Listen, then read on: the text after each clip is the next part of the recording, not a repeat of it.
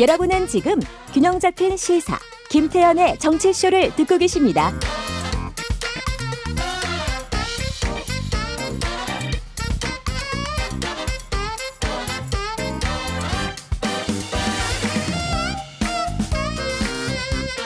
김태현의 정치쇼 뉴스 속 깊숙한 이야기를 들어보는 인터뷰 시간입니다. 육군 구사단 16첩 반상 특별식 갑질 논란 이거에 이어서 상급 부대인 1군단 복지관까지 비슷한 의혹이 제기됐습니다. 계속되는 논란에 군 당국은 전수조사를 진행하고 있다고 하는데요. 연이은 갑질 의혹과 부조리 관행 이게 뿌리 뿌리채 뽑힐 수 있을지 임태훈 군인권센터 소장과 이야기 나눠보도록 하겠습니다. 안녕하세요. 네, 안녕하십니까.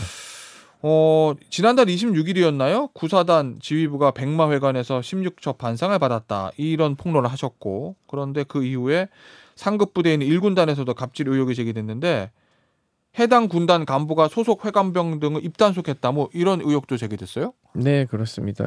일단은 이게 이제 구사단이 우리 이제 일산 쪽에 어 해양 그 강한 경계를 맡고 있죠. 우리 자유로 타고 쭉 가다 보면 네. 철책이 쭉 있지 않습니까? 아, 예. 그러니까 그게 사실은 이제 전방 부대나 마찬가지인 거죠. 그 네. 철책안이 이제 사실 GOP고 GP인데 어, 어. 예, 그래서 구사단이 도심 지역에 이제 이렇게 주둔하고 있어요. 네. 그래서 사실은 조금만 나가면 네.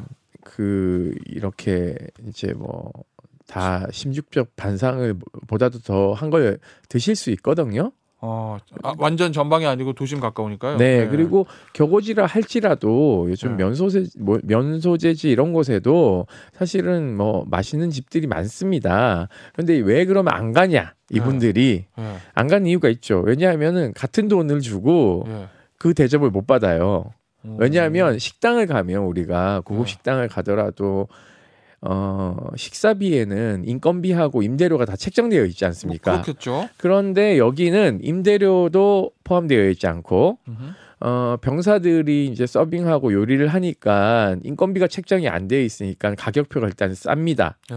그리고 어 뭐 한우하고 이제 돼지고기 이런 거 파는데 어 가격에 비해서 물건이 좋아요. 예. 되게 엄선된 재, 재료를 또 가져오거든요. 그러니까 가격 대비 좋은 재료도 먹을 수 있을 뿐만 아니라 같은 돈으로도 부가적인 걸 먹을 수 있는 네. 거예요. 그러니까는 나 메뉴판에 없는 티라미수, 뭐 망고, 예. 뭐 이런 것들이 막 올라오고 자 그러면 원래 이 백마회관이랑 복지회관 이거 원래 뭐 어디다 쓰는데요? 원래는 장병 복지 시설이죠. 예. 그래서 어 간부들은 이제 차가 있어서 이렇게 왔다 갔다 하지만 병사들 같은 경우에 가족들이 혹시 이제 면회 오거나 아. 이러면 이곳을 저렴하게 이용하시라. 음. 고 이제 이야기를 이제 만들어 놓은 것인데 그럼 예를 들면 앞서 뭐 한우 이런 것들 싸게 판다고 네네 좋은 물건 판다 그러면은 병사 가족들이 면회 왔을 때그네 네 백마회관 가서 네. 거기서 한우 구워 먹고 이래도 되는 거예요? 예, 예? 그렇게 해도 되는 어, 겁니다. 식당이 있는 거니까. 네 네 네. 그리고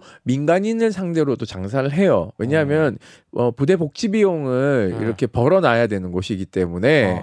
어 이곳 민간인 수익 사업을 할수 있다는 그렇죠, 거죠. 예. 그렇습니다. 예. 그러면 예를 들면 그 저 구사단 지휘부가 그 백마회관에서 거기서 식사한 거는 어떤 문제가 있는 거예요? 어 아까 말씀드렸듯이 그 메뉴에 가- 안 파는 거를 안 파는 건 요구했다? 이제 요구하는 거죠. 네. 그리고 예를 들면 양식 코스 같은 경우에요. 예. 뭐 3만 원을 주고 막 스테이크에 어 그 뭐 이렇게 되, 되게 고급진 요리들이 막 네. 부가적으로 막 나옵니다. 예. 그러니까는 어 사실은 이분들이 왜 이러냐 하면 네. 우리 어, 국방부에 이제 용산 가면 대로변에 국방 컨벤션 아, 컨벤션 있어요, 센터가 있어요. 있어요.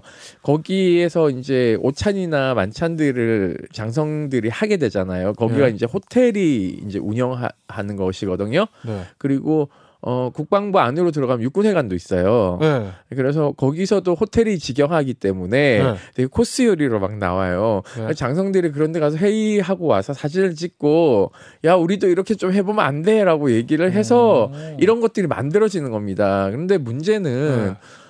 여기는 호텔이 아니잖아요. 네. 그러니까 그 가격에 그걸 못 만드니까 쥐어 짜는 거죠 병사들을. 그러면 예를 들면 거기 이제 백마회관 식당이 있을 거 아니에요? 네. 거기서 파는 물건, 파는 이제 파는 예를 들어 서비스, 예를 들면 뭐 한우 1인분에 얼마 고 가격표에 써 있으면 네. 그거 돈 내고 거기서 파는 거 그대로 먹으면은 문제가 없는데 문제가 없는 거죠. 예.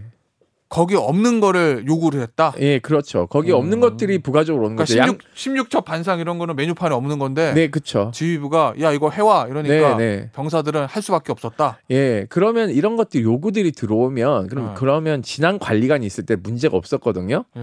진앙 관리관은 이런 아, 무리 이게 저 말씀하신 거 망고입니까 지금 유튜브 예, 나오는? 예. 그런 것들을 이렇게 쳐내요. 아 그런 것들은 안 됩니다. 이렇게 얘기를 해줘야 되는데 관리관이 예. 어, 지금 바뀐 관리관은 네 열심히 해보겠습니다라고 하니까는 요구 사항이 늘어나는 거죠. 어, 지금 또 유튜브로 보이는 장면이 저 이 당시에 먹- 먹은 16첩 반상 뭐 장어 나오고 이건가요? 네 그렇습니다. 어, 그러니까 이거 장어를 그렇구나. 잡아와야 되고요. 예. 또 방어 처리되면 방어해도 떠와야 되고요. 없는 겁니다 이게 사실은. 어. 홍어 삼업도 어디서 가져와야 되고 하는 네. 거기 때문에 굉장히 불필요한 그럼 저- 일이죠. 우리 군 인권센터 임태훈 소장이 이거를 인지하게 된 경위는 여기서 이 갑질에 시달리던 병사가 이제 제보를 하거나 뭐 이래서 아시게 된 건가요? 네, 그렇습니다. 이게 왜냐하면 편제가 원래 두 명밖에 없어요. 정식 편제 이렇게 네. 지금 어 인구 감소로 인해서 병력 숫자가 점점 줄어들고 있거든요. 예. 그래서 비전투 분야의 인력을 다들 축소하고 있습니다. 예. 그런데 지금 편제가 두 명밖에 안 돼 있는데 소요가 많으니까 여덟 명을 비편제로 갖다가 썼거든요. 이것도 사실상 규정 위반이긴 합니다. 음. 그런데 이런 것들을 제대로 관리해야 될 사단장이 오히려 그런 것들을 계속적으로 자기의 어떤 만족을 하기 위해서 비편제인 규정 위반을 계속 하고 있었다는 것이 가장 큰 문제라고 저는 생각합니다. 이 보니까 지금 뭐 그 회관병들이 이 지휘부의 황제 식사를 대접하느라 주 68시간 이상 경무에 시달리고 있다. 뭐 네. 이렇게 말씀하셨던 것 같은데 네, 맞습니다. 원래는 그럼 보통 어, 어떻게 돼요? 근무 환경이?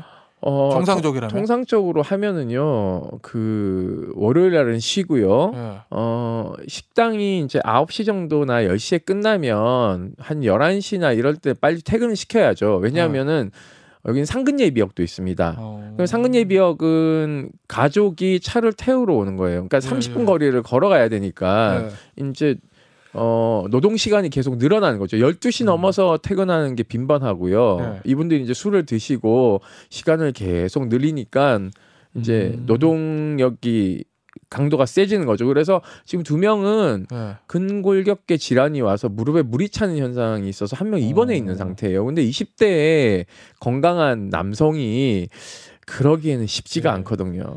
이건 무슨 얘기인가요? 저 이 의혹이 제기되니까 간부들이 회관병 입단 속였다는 거. 아, 이거는 이제 군대는 아시겠지만 그 어디서 감찰 나온다, 조사 나온다 이러면은 딱 집합시켜놓고 5분 네. 동안 교육하면은 이제 음. 끝이잖아요. 아, 알아서 잘해라. 네. 우리는 문제가 없다. 아, 라는 식으로 이제 교육을 했다는 거죠. 그러니까는 이게 이제 예를 들면 육군본부 감찰실에서 하루 왔다 가지만 음. 자기를 통제하고 관리하는 거는 권력은 바로 앞에 있지 않습니까? 그러니까 는 이게 군의 고질적인 어, 악패습이 여전히 남아 있다는 음. 것을 반증하는 것이죠. 알겠습니다. 자 해병대 얘기 좀 해보죠.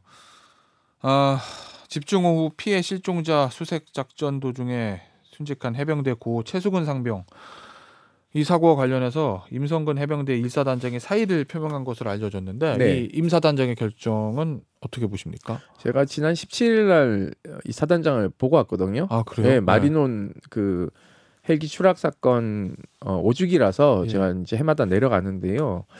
어 사실은 이게 사퇴를 해서 대- 해결될 문제는 아니거든요. 본인이 지금 수사받아야 될 사람이에요. 아 그렇습니까? 예, 그런데 지금 본인이 사퇴를 한다. 그리고 자기 부하들을 선처해달라. 뭐 이런 얘기를 하는데요. 예. 문제의 본질이 어디서부터 왔는지 수사받아야 될 대상이 마치 자기 부하들 생각하는 것처럼 그렇게 이제 얘기하는 건 어. 언론이 지 언론이나 지금 여론이 굉장히 안 좋으니까 네.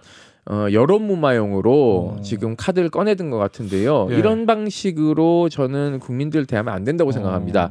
애초에 어, 무리하게 수색을 지시한 사람이 누구인지를 밝혀야 예. 되는데 사실은 지금 기초 조사를 누가 했냐면 어, 일사단 헌병대가 했어요. 아? 그러니까 군사? 경찰이 예, 예, 군사 예. 경찰이 했기 때문에 어, 자기의 그 목줄을 쥐고 있는 음. 사단장을 제대로 수사를 할 수 있었을지도 네. 의문이고요. 물론 지금 이제 경북 지방 경찰청으로 사망 사건이 벌어졌기 때문에 이제 우리 법이 바뀌었지 않습니까? 네. 근데 사망 사건에 대한 초동 수사도 경찰이 음. 하는 게 아니라 군사 경찰이 먼저 해서 예. 변사 사건인지 아닌지를 먼저 판단한 다음에 변사 사건이 아닐 경우에 이첩을 음. 하는 거- 것이라서 애초에 그 민간 경찰이 들어가서 수사를 처음부터 진행 하는 게 아니라서 그런 문제점들이 남아 있습니다. 음. 그래서 저는 이 부분은 저는 아직까지 불씨가 남아 있다고 생각하고 네. 있고요. 어 저희도 이제 계속적으로 지켜보고 있는 상황입니다. 알겠습니다. 자, 오늘 여기까지 듣도록 하겠습니다. 지금까지 군인권센터의 임태훈 소장이었습니다. 감사합니다. 네, 고맙습니다.